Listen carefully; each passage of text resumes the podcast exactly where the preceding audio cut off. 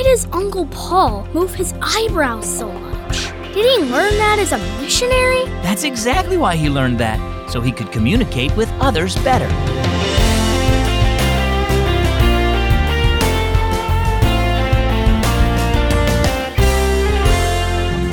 Guess what?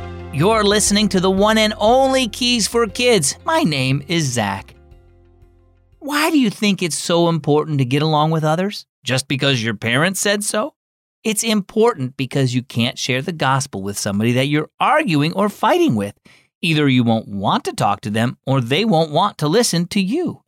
In 1 Corinthians chapter 9 verse 19, the apostle Paul wrote, even though I, Paul, am a free man with no master, I have become a slave to all people to bring many to Christ. Our story today is entitled Moving Eyebrows. Caden nudged his sister. I wonder why Uncle Kurt moves his eyebrows up and down while he's talking, he whispered as their uncle answered a question Dad had asked. He looks funny. Ella just shrugged. After a moment, Caden ventured a question of his own. Are you glad to be back from the mission field, Uncle Kurt?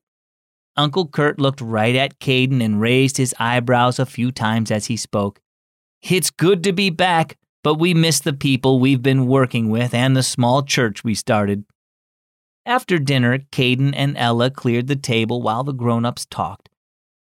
Ask Uncle Kurt why he moves his eyebrows up and down when he answers questions, Caden urged his sister. It could just be a nervous habit, said Ella, though I noticed Aunt Meg does it sometimes too. Why don't you ask about it? Maybe I will. After dinner, Caden finally asked the question Uncle Kurt, why do you raise your eyebrows when you talk?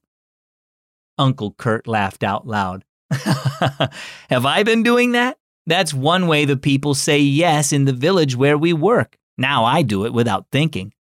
When missionaries go to another country, they often have to learn new gestures as well as a new language, Aunt Meg explained. At first, many things the people did seemed strange to us, but we expected that. After all, we were in their country and we certainly couldn't expect them to do things our way. Uncle Kurt nodded. We remembered the Bible verse where Paul says he adjusted to the people he worked with in order to spread the gospel.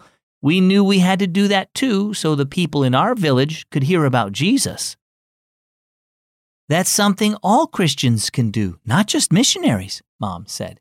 When we're open to learning about others who do things differently from us and are willing to be their friend, even if it takes some adjustment, we can share Jesus with them too. Aunt Meg nodded. We love the people where we live, and we're trusting Jesus to help us develop meaningful relationships with them. So, how about you? Do you know any missionaries? When they move to a foreign country, they need to become familiar with different languages, gestures, food, and customs. They're willing to make those adjustments because they want to tell people about Jesus.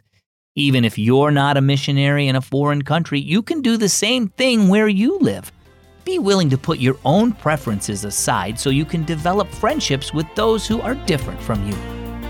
Our key verse is 1 Corinthians 9:19. Even though I, Paul, am a free man with no master, I have become a slave to all people to bring many to Christ. And here's our key thought for the day adjust to others. Hey, Zach, are the names in the Bible changed to English, like Adam and Eve? Would the names be the same in Hebrew? So, the simple answer to your question is yes, the names are translated into English. Even Jesus is an English translation of Yeshua, the same Hebrew name that we translate as Joshua. Great question, and I hope that helps. We'll talk to you later. I'm Zach with Keys for Kids.